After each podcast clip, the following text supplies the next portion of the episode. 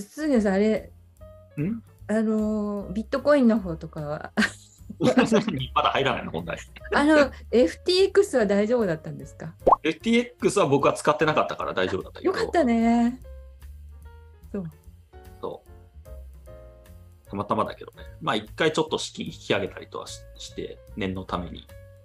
今は日本の口座に3分の1ぐらいは戻したかなうんうんな。う。うん、そう。あと預けっぱなしのところが2つあるけど、そこは、そこはなんていうの、投資じゃなくて、利子っていうのかな。金利がつくので、そこはずっとほったらかしてる感じ。なんかあの今日のね、今日配信して、今日は11月26日、今収録してるんですけども、なんか NFT のね、アートのことについてちょっとこう雑談をして、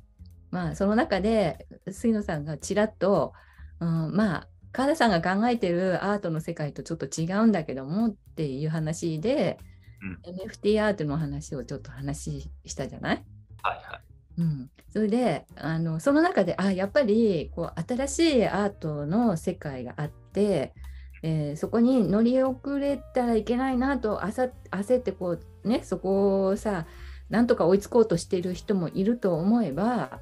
まあ、私のように、まあ、もうちょっと様子見ようっていう感じで、まあ、従来のアートの世界を、まあ、それも大切にしながらも、まあ、自分のできる範囲内で新しいことをやってみようっていう考えの人もいろいろ今同時にさあの、うん並行していろんな世界があるわけじゃない？そうね。うん、でそその中でさ杉野さんの敵にはさうんなんかこうアートに対してのさ矛盾点っていうかさなんか割り切れなかったりさモヤモヤすることってやっぱりありますかね？まあ、うーん、そうだね。やっぱり新しいものとか、ちょっと今までの企画から外れすぎてるものっていうのは、なかなか受け入れるのがやっぱ難しいよね。分かってても。そうなんだよね。だからま、あの、この間の、それこそ、これの一個前のロシアの回でね、アバンギャルドっていうのを取ったけども、うんあれだって、えね、要するに前衛的なっていう話で、うん全然枠から外れたことをやっている人たちを取り上げて、で、まあ、後々に評価されたからよかったけれども、まあ、今から見ればそう大してね新しいことのように思えない当たり前な感じが、うんあれあれの何が善なのかなっていうぐらいなんだけども当時としてはね、うん。すごい思い切ったことをやっていてまあ弾圧みたいなものもあったでしょう。し圧力とか批判とか。まあでもあの人たちはその今のこのアートのこのアートってそういう感激であったりちょっとこう異常な感じとかさこう反社会的だとかさなんかわかんないことやってるとかさそういうイメージを作った人々だったのよあの人たちが。まあそうだね。まあ、それであの時にちょっとこう言葉が足りなくてなんかいかにもロシアから始まったような感じでロシア取り上げちゃったからロシアを中心に話しちゃったんだけども実はそのイタリアからそれが持っていかれたのねイタリアが結構未来派っていうものを世界的にあっちこっち巡回して広めていったのでうん。それでいろんな国に、まあ、もちろんロシアだけじゃなくて日本の未来派も紹介したんだけどもあのいろんなところにこうその影響っていうのは波及していくんですよ。だから、まあ、そういうこともちょっとこうた口が足りなかったからあの、しちょっとこう付け足しみたいな感じで今回さ話していこうかなと思うんですけれども、うん、それでそのアートの矛盾っていうことで例えば杉野さん的にはどんな側面でこう矛盾を感じてるかなと思って。今までこういっぱいアート百科でこ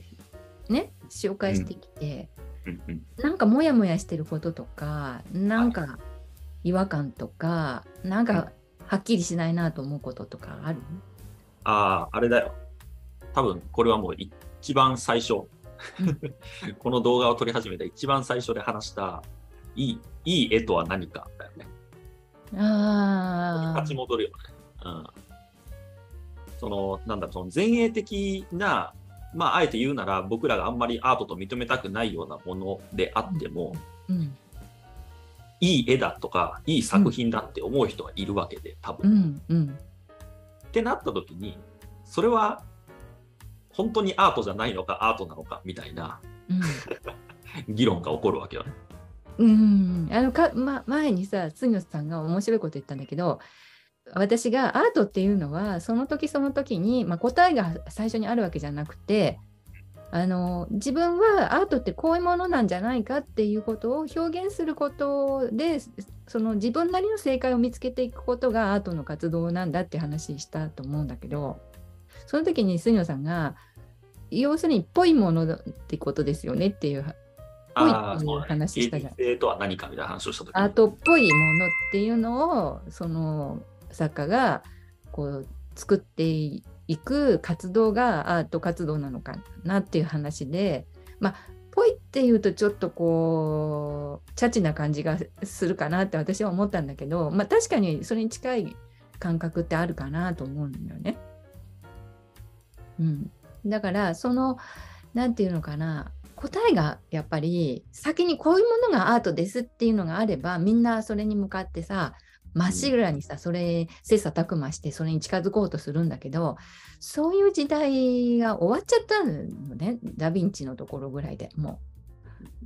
なんかこう理想美あの時には理想美人間の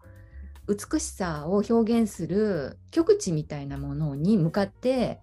こう神ではなく人間そのものの美みたいなものをさみんなで一生懸命こうさ追求していったんだけどそれはその時期だけでまたこう時代が変わるとさ考え方も違って違うアートが出てきちゃうのでまたさあれえどうどう今までのじゃないんだ みたいな感じでさこうこうなんていうのかな今までの考えでは当てはまらないことがまたアートで行われるとみんなどういう目で見たらいいのか分かんないっていうことがずっと繰り返されてるって感じなのよ。うんとその辺だよねきっとね。そうだね。結局その時も話してたんだけど、うんやっぱりアーティストステートメントだよね。うんその自分がなぜその絵を描いてるのか、なんでそれを描きたかったのかとか、なんでその対象を選んだのかっていうのに、やっぱ答えられるのか答えられないのかっていうのが一番大きな枠組みでの僕はアートかアートだ、アートじゃないかっていうとこなのかなって思うんだよね。そうねでそういう意味ではただ目に見えたものだけで私たちはその作品を見て感じてるわけではなくてやっぱりこう解説をね見たりあの誰かがその記事で書いてることとか人々の判断とか評まあそういうの、まあ、目の色っていうかさあのなんていうのかなそのひ人々の反応をあの伺いながらっていうのもなんかちょっとさその辺もちょっと弱いなとは思うもののなかなか自力でさその作品をこう評価したりいいなって思うところに至るまでにはなかなか最初のうちはさ自分でよく判断できないからやっぱり人の意見とかどうしても気にしちゃうよね報道とかね。まあ、うん、そういうもんだよ、人って。うんうん だからこう自立してさ自分なりのこうさ個性とかさ個性的な見方とか自分の考え方を持つってものすごく時間かかるじゃない生きていく上で。で到達点ってないじゃないずーっとそれがじ人間人生のうちでこうずっと続くわけじゃない。だある地点ではこう見見たけどある地点またこう年取るとこういうふうに見え見え方が変わりましたってこともあるしそういうのを確認するのが嫌だなって思う人がいるとあそういうもので成長できていいなと思う人とこうね2種類出てきちゃうかなと思うね。うんうんうんうんうんそうだね。うん、もうちょっとだその角度を変えると、だからアートじゃないものを見せられたとしても、アートに見るみたいなことも多分できるんだよね。うんうんうんそのそれこそ自分は表現者じゃない、そのさ作品を作るようなうん。作家ではないけれども、うん。なんかひみんなが同じものを見てるときに、その人だけ全然違うものが見えてるみたいな話ってのはよくある話で、うんうんうんうんうん。それを何かしらで表現したら、それはアートの見方だと思うん。だよね、一つ。うん。そう。でそういうののさっきも言った通り、えーなんでそれがあー自分にとって大事なのかっていう多分説明できるんだよそういうものって。うん。うん。うん。うん。これはこういうふうに見えて自分にとってこういう価値があるんだっていうふうに言えるはずだから、まあ、やっぱりアートの定義からはそこからはそんなに外れないかなって感じだね。うんうんうんうん。だからこれはどこへ向かってるの？この話は。いやそそれでねうんやっぱりさこうアートを見るのに、まあ、敷居が高いとかハードルが高かったりしてまああだ無理だって思う人も多い中でそれでもアート面白いそれでだからこそ面白いと思う人もいたりして、うんそのなんていうのかやっぱりちょっとこう我慢強くしなして見てもらわないとならない部分があって音楽と違って、音楽ってさもう聞こえた瞬間からさ、なんかこうさ情緒を揺さぶられるからうんうんうん。情動を。なんかさすごいよ酔えるけど、うん。アートってねなかなかそのいろんなこの知らなきゃいけないことだけじゃなくて自分自身の感覚を研ぎ澄ましたりこう自分自身を見つめなければならないところもあったりしてこう結構哲学的かなっていうふうに私は思ってるよねその辺は。うんうん自己との問いっていうかさ自分自身をこう見つめることによってまたこうアートの見方が変わってきたりするのででその辺をちょっとこう話してみたいなと思ったのよ。でそこからこうさ今回この未来派っていうものがイタリアで起きたきっかけみたいな話に持っていこうと思ってるんだけど、うんうん。うん、その前に、うん。いやなんで今その未来派なのかっていう話とか、うん。今回そういうアートの矛盾とかそれからちょっとこうその中でアートって自立性の問題っていうのがすごい重要かなと思ってて私は。その辺の話をしたいと思うんですがちょっと画面を共有したいと思います。はい、どうぞ、設定はしてます。また難しいタイトルついてるな。今回すっごいねハード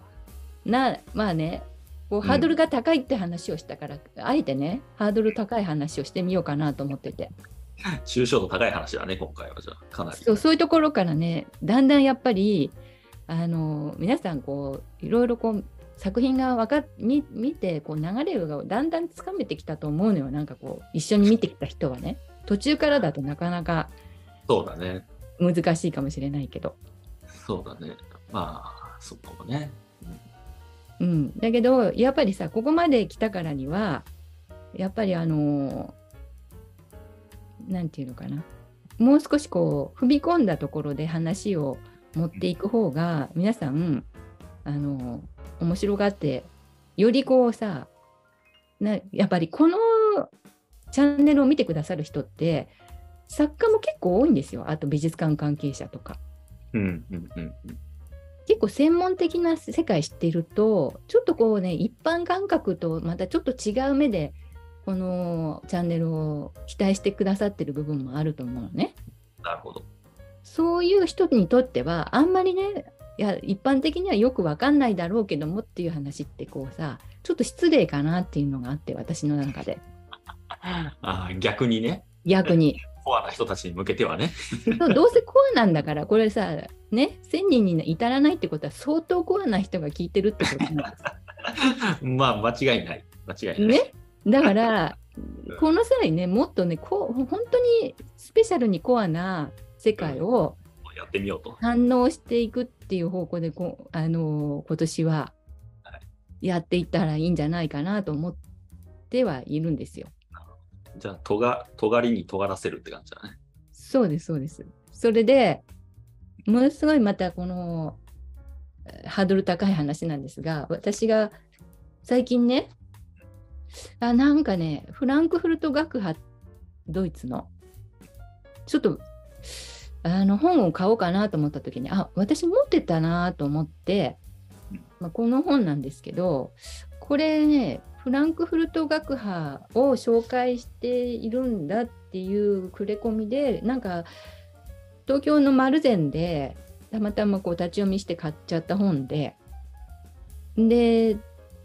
途中読んであいいなと思ったから買ったんだけど持って帰ってきたらさもうずいぶん7年ぐらい前の話なんだけど、うんなんかね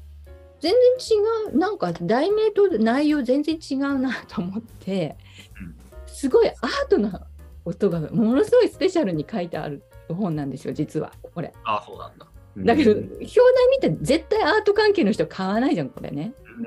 まあ、おそらくね。うんそうなんですよ。でね、すっごい残念だな、すっごいいいこと書いてあるのに、もったいないなと思ってう、ん最近また気がついて、よく調べたら、この中正正樹さんって、時の人なんですよ、今。うん。この人いっぱい今、あの、あれだよね、なんか解説本出してるよね。いや、そういう世界じゃなくて、あそうなの。実はね、うん。はい。今ほら、報道でさ、うん旧統一教会のはいはいはい。ことがうんこうニュースとかいろんな番組で、N まああの報道番組で取り上げられてますが、うん。なんとこの人ね自ら統一教会と私っていう本を書いてたり、うん。であの動画でねえっ、ーなんていう人だったかな。最近今ね有名なこの成田悠介さんっていうああ、成田さんね。有名だね、最近。あのインタビューを受けてさその統一教会に入ってそして脱退したそのねいきさつを聞かれてあの正直に全部話してるんですよこの人。でウィキペディアでもねなんかこの一応こう検証が不足してますとは書いてあるものの一応ねここにやっぱり統一教会に入信して、まあ、東京あ東大東大出てって、まあ、東大の原理研究会にかで活躍活動してたってことまでちゃんと書かれちゃっているんですよ。うん。でこすごいねなんかさなかなかこういうことってさ、うんそうだとしてもさ表に出さない人もいる多い中でうん結構ね意欲的にそこをあえてこう見せてこの波に乗ってるような感じがあるんですねこの方が。うんうん。でねこれ読んでもね本当にねここまで分かる人は確かにね生きづらいしね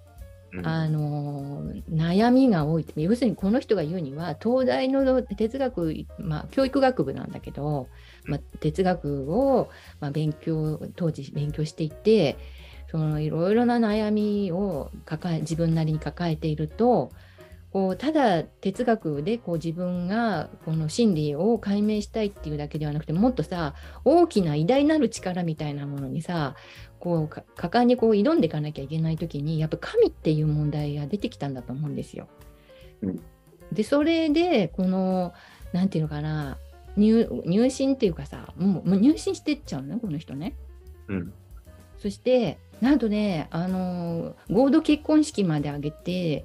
お結婚まああのその教会の中でお見合いして結婚してでなんとねいろんな矛盾が出てきて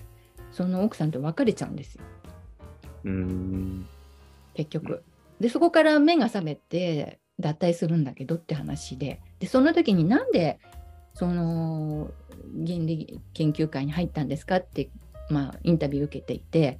でその時にそのいややっぱりいくら東大に入っても地方から出てくるともう本当に自分の考えてこれでいいのかなってもうその全然自信がないうん。ものなんだっていうものすごい天才で自信を持って研究勉強している人がいるかと思えば僕のように地方から出てきて右も左もわからない東京で生活しながらもう全くこの哲学を勉強しようなんていう時にもう全く皆無そのこうすがりつく何か確信たる何かがあるわけじゃないからどうしてもこういう宗教にはまってしまったっていうのはまあ大なり小なりいろ多くの人学生はそういう部分あると思いますよみたいな話してるんですよ。うんでここの中でやっぱりアートについても相当この人よく分かっていてこのアートの矛盾そして自立性要するに政治や経済や宗教ねそういうものに頼らずに自立したこのアートのためのアートをやっていくってどんなに難しいことかっていうことを語ってるんですよこの中で。うん。うん。それとこう人間自身もやっぱりこのついさ何か強い力権力を持っている何かそういう例えば宗教であるとか政治であるとか経済で経済力みたいなそういうものにどうしても寄りかかっていくことが潤滑に活動できるとかこうさ支えにしてもらってこう自由になんか表現ができそうな感じがするじゃないなんとなく。うんうんでもそれは本来のアートなんだろうかって話をここで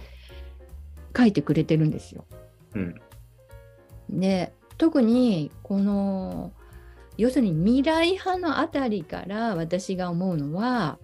その若者たちが中心にアート活動をするようになって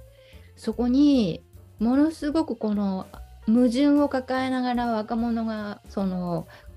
アートの世界の中で苦悩していくっていうのが始まったなというふうに感じてるんですよ。うーんあそのあたりからってことね。そうなんですよ。うんだから今から始まったわけではなくて今現在抱えてる私たちの矛盾って大体今から100ちょうど100年その未来派が起こってきた頃っていうのはちょうど今1910何年から20年代なんですよね。ちょうど今から100年でちょうどこのね戦争第一次世界大戦が始まりそして大恐慌があったりそれからカルト教団が横行したりそれから、えースペイン風邪が流行ったり、えーそして、まああの大災害、えー特に特に日本の場合は関東大震災っていうのは1923年に起きてるんですよ。うんちょうど来年は100年目なんですね。うんでそういうんでこう世界的にこの温暖化でいろんなこのあー例えばトンガのうん火山噴火があったりとか、えー、と水害が、まあ、中国なんかもすごい水害があったりとかあいろんなこの自然災害にこの世界中にこう、まあ、ニュースが流れている中でやっぱりその100年前も同じような状況があってその中で、人々がなんかこのちょっと前、その未来派が起きる前っていうのはロマン派があり、そしてウィーン世紀末があったりして、あの日本だと大正ロマン派みたいなのがあって、こうちょっとこうね、活気がすごくこう、アートの世界がこう盛り上がって、ちょっと大敗的人間がその中でちょっとこう浮かれすぎて大敗化していくっていう現象が起きるんですよね。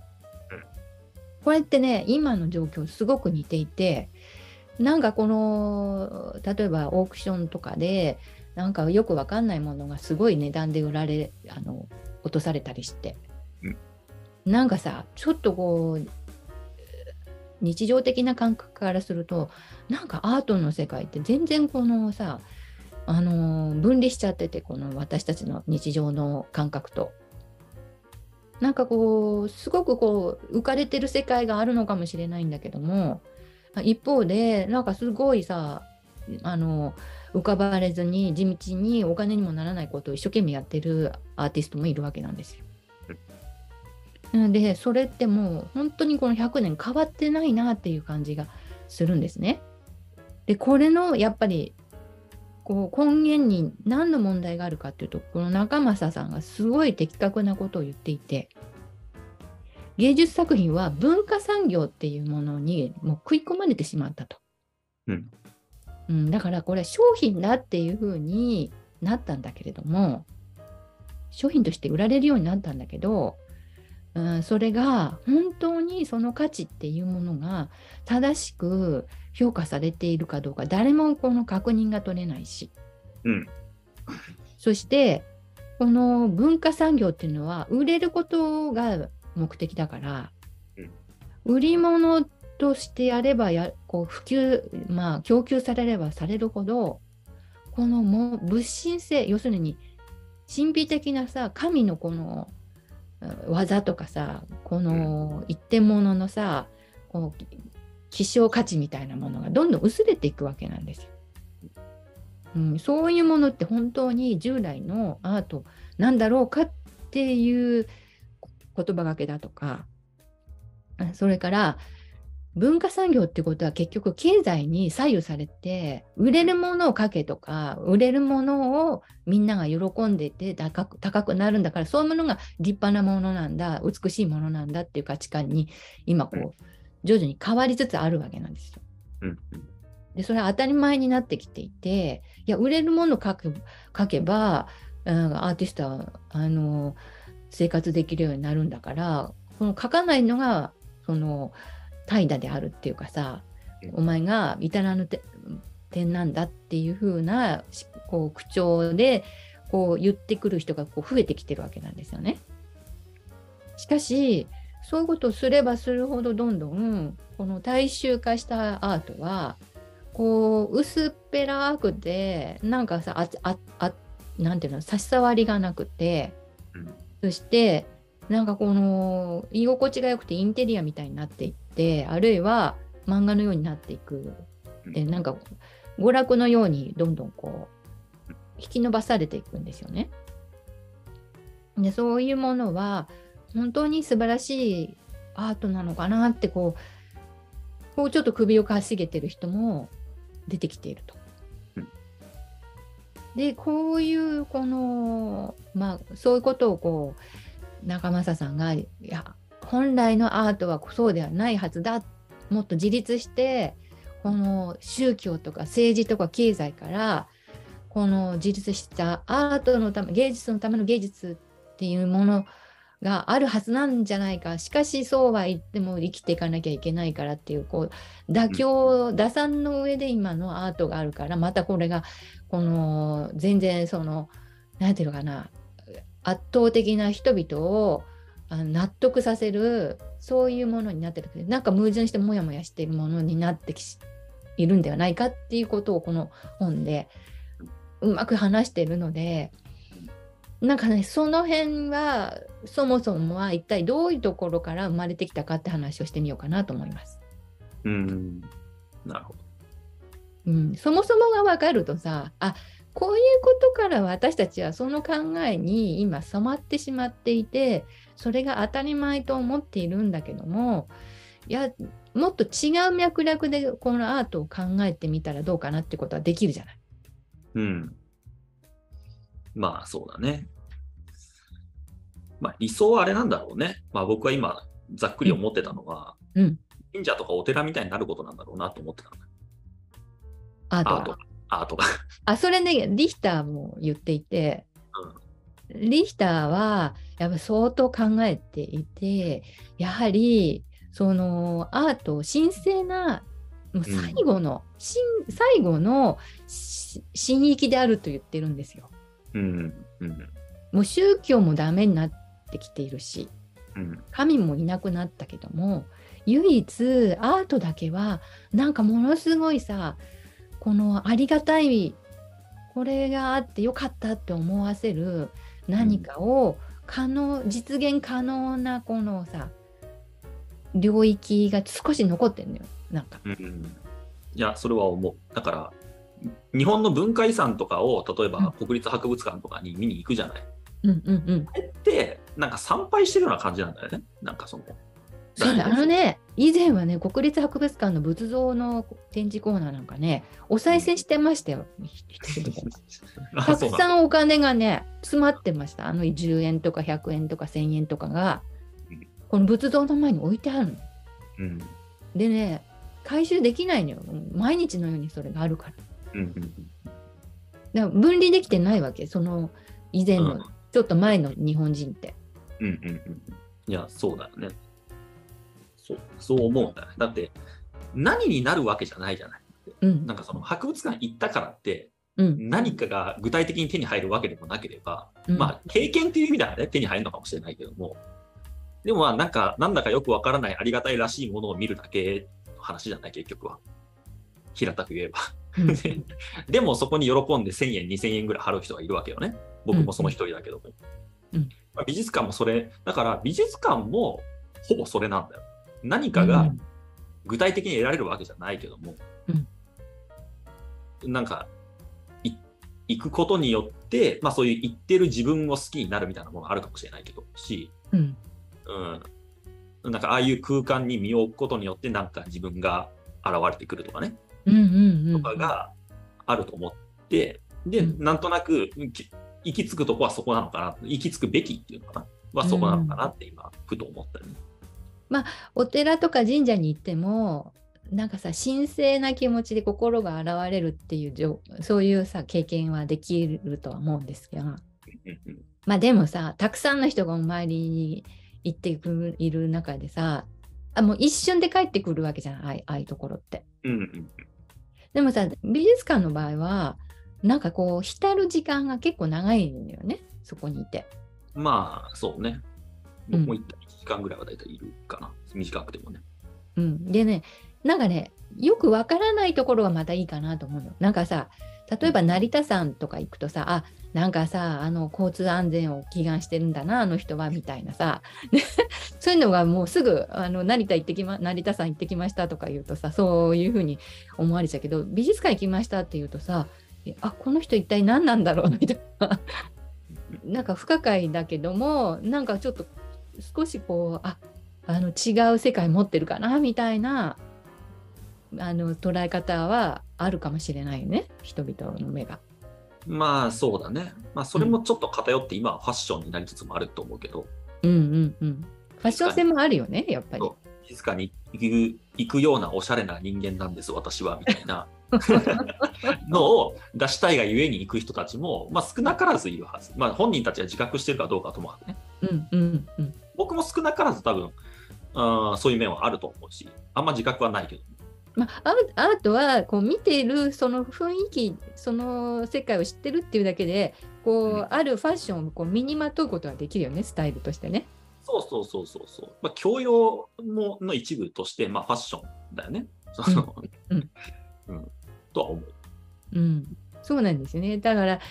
こうよくわからないからこそちょっとわかる人とわからない人の差ができてうんこのわからない人からにはわからない世界を私たちは持ってるっていうさこう自負みたいなものもちょっと持てるところがあってねいやーあると思う。伝統芸能全体的にそれじゃない？あるねある。歌舞伎の世界とかもさ、僕知らないけどさ、うん多分ああいうの見てる人たちも自分たちにしかわからない良さを知ってるわけじゃない？えそうなんだよね。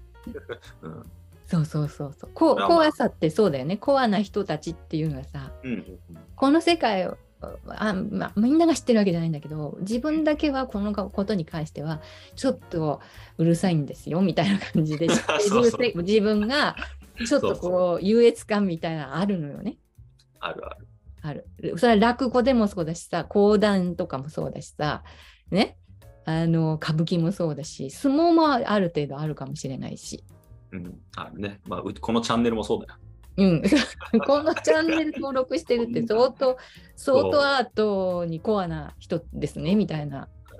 そう。いや、こんな、この動画の価値わかるなんて他のやつはいないんだろうって思ってるよね。多分、見てる人 そういう意味で、やっぱりアートってさ、こう、えーなんていうか、一筋縄はいかないからこそ、喜べるっていうか楽しめるし、ちょっとしたこうさ、スタイルを自分で持つことができたりして、うん大体現代アートが好きだっていう人たちのほとんどはさこのスタイルやこうファッションとして自分はそういう人間でありたいっていうそういうものが分かってる人間であることを一つのスタイルとしてさ持ちたいっていうことがあってね、うんそういうものが始まったのがそもそも未来派なんですよ。なるほど。そして未来派のは直接日本には残念ながらこれなんで未来派が残らなかったかっていう問題もあるんですがうん。時代が悪くてやっぱり第一次さ大戦第二次大戦とこの若者がどんどん戦争で死んでいく中で起きたことなのでうん。タイミングがね。タイミングが悪くてそれを、うん、なぜその精神が残ったかというとこのねダダっていう人たちあるいはネオダダっていう人たちがそれを受け継いでいくんですね。うん。かぶっていくところもあるし要するにイタリアの中では未来派だったものがやがて世界にこう波及していって未来派っていう言葉がこう薄まっていくとえー代わりに「ダダ」っていう言葉で言い換えていくような感じなんですがうん。この「ネオダダの逆説」っていう本が実はもうね新刊もうね今月11月18日にあの予約して22日に届いたんですがこれ最近出た本なの？そうみすずから。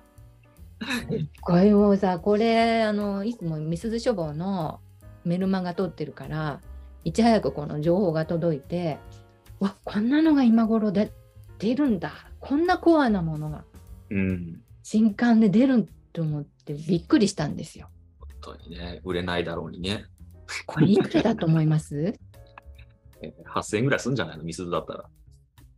これ5500円プラス税でね6000ねあ6550円だったっけな？なんかだったんですよ。あ、だから6000円か。まあ、分厚さはなかったから、そんなもんか。うん。これ買うのにもあったたもうさ厳しいなと思って でもこのアート百科で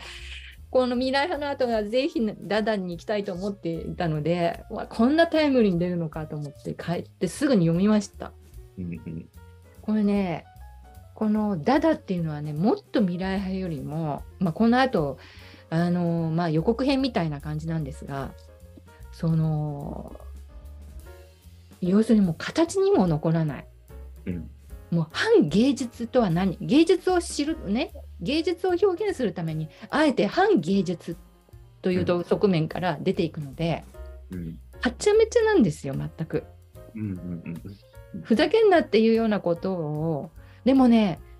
なんとこれに参加してた、まあ、ちょうど今から60年ぐらい前の話なんですがもうこれも。あのー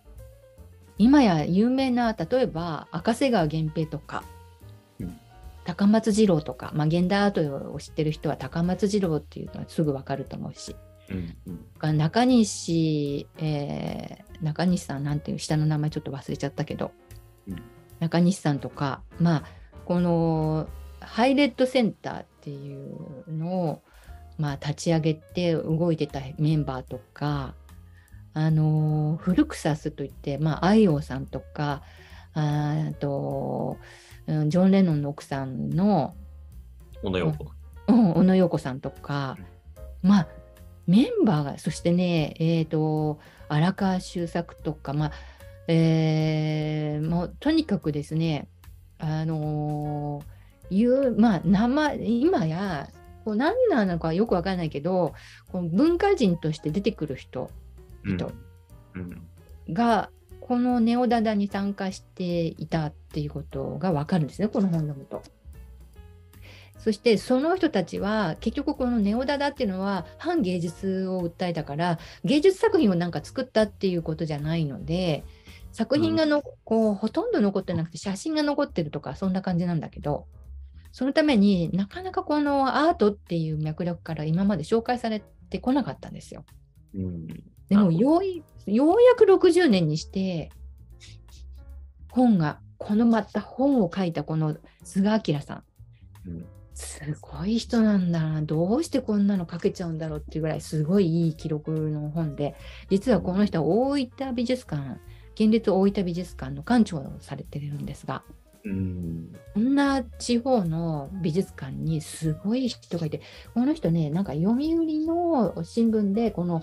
うん、アートの評論のなんかコンペみたいな、要するに、あの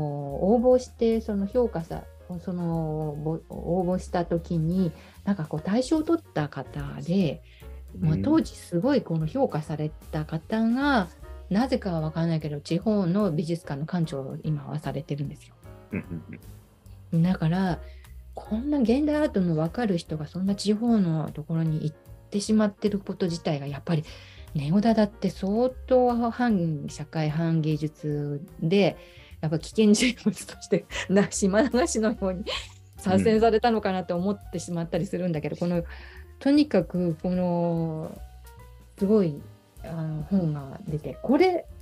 こういうものが当時の人たちはこれこそがアートだと思ってるわけですよ実は。うん。はみ出たものをアートだと思ってることね。はみ出たものをそうそうそうとんがっててこう反反社会的で、要するに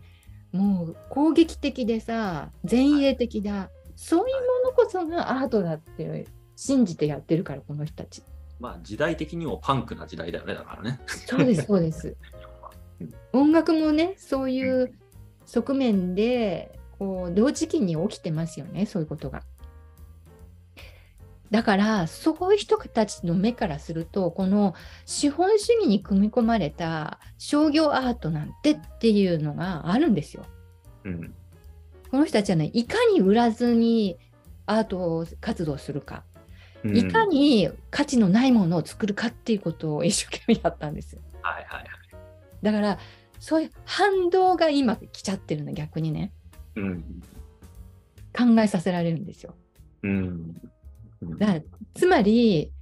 物事は常にい前の芸術活動前の前近代的なものに対してのその反抗でこう動いてくるっていうことがあるので。でまたさある時は復復興したりね古典が。だからこう究極に行くとやっぱり違う方向へ逆こう急激にこうまた方向転換するってことがアートはあるんだろうあるなっていうのがここでも分かるんですよ。うん。この元になってることが、まあ、今回紹介していくイタリアの未来派なんだけどもこのやがてそれはあ今ネオダダを経て今私たちの感覚からしてまた新しいものは一体何なのかっていう興味もあるじゃない。一体これこれらの影響っていうのはその先どうなるだろうかって。でこう資本主義にこう組み込まれたその先にあるものをみんな求めてると思うんですよ。うんそれで最近ちょっとこう目を引いたものがあってこのうんアーティストは誰誰かっていうとセシリー・ブラウンっていう人なんですよ。うんセシリーっていう。この人もね私よりも年齢低いんですがなんとねあの最近クリスティーズかな？あのオークションに出ましてこの作品が。あのーまあよくある って言っちゃあれだけどうん。等身大の今の女性のアーティストの作品がようやくこのオークションに出始めたなっていう感じでうん。これで一体このここから何がわかるかっていうとこの中にはまあかつての未来派の要素もあるし、えー抽象主義のえー要素もあるしセザンヌの要素もあるかもしれないし、まあ、いろんな影響を感じ取れるけれどもしかしこのシシリっていう人はあーこういう紹介のされ方なんですよ。歴史的なそういううんこととは別に私は絵画を見れば見るほど絵を描きたくなるし夢中になるし深く豊かになる。でそれは芸術の歴史を通してではないんだっていうことなんですよ。うん。でこのシシリーっていう人のじゃあ思想はどこにあるかっていうとその今までの絵画史の流れっていうのはカウンターカルチャーこの要するに反抗して今までの美術史を否定してで新しいものを作ろうという動きだったんだけれどもしかし、うん、私はそうじゃなくて自分自身の過去作とか自分が描いてきたものから次の作品が生まれてくるっていう考え方ですっていうことなの。うん。うん。つまりものすごくプライベートな個人の自立した世界を大切にしていきたいっていうそういう方向にこう今はこうシフトが変わってきてるんですよね。シフトされたというか。そういうところに行くっていうのはやはりかつての未来派あたりからそこその国の経済力とか政治とかそれから宗教的なこととかいろんなことがこのアートにあのアートにこう左右まあアートを左右しては翻弄されてそれに突き動かされてしまったアーティストのえー対してのなんかこう反省っていうかさ、うん、あのそこをちょっとこうやっぱり回避したいなっていう思いが私たちの今の現代のアーティストたちにあるってことなんですよね。うんうんでそういうところでまあ徐々にまあ今のこの私たちの感覚は今ここに来てるっていうことなんですがやっぱりもう一度このイタリアそこに至るまでの私たちがやっぱカウンターカルチャーどうなのかなって思っているその根底にあるイタリアの未来派をじっくりこうよくけんこう見つめてみて今の時代のおにこの何を私たちに残してくれてるか、うん。大切な何かがあると思うんでそうこれから見ていこうと思います。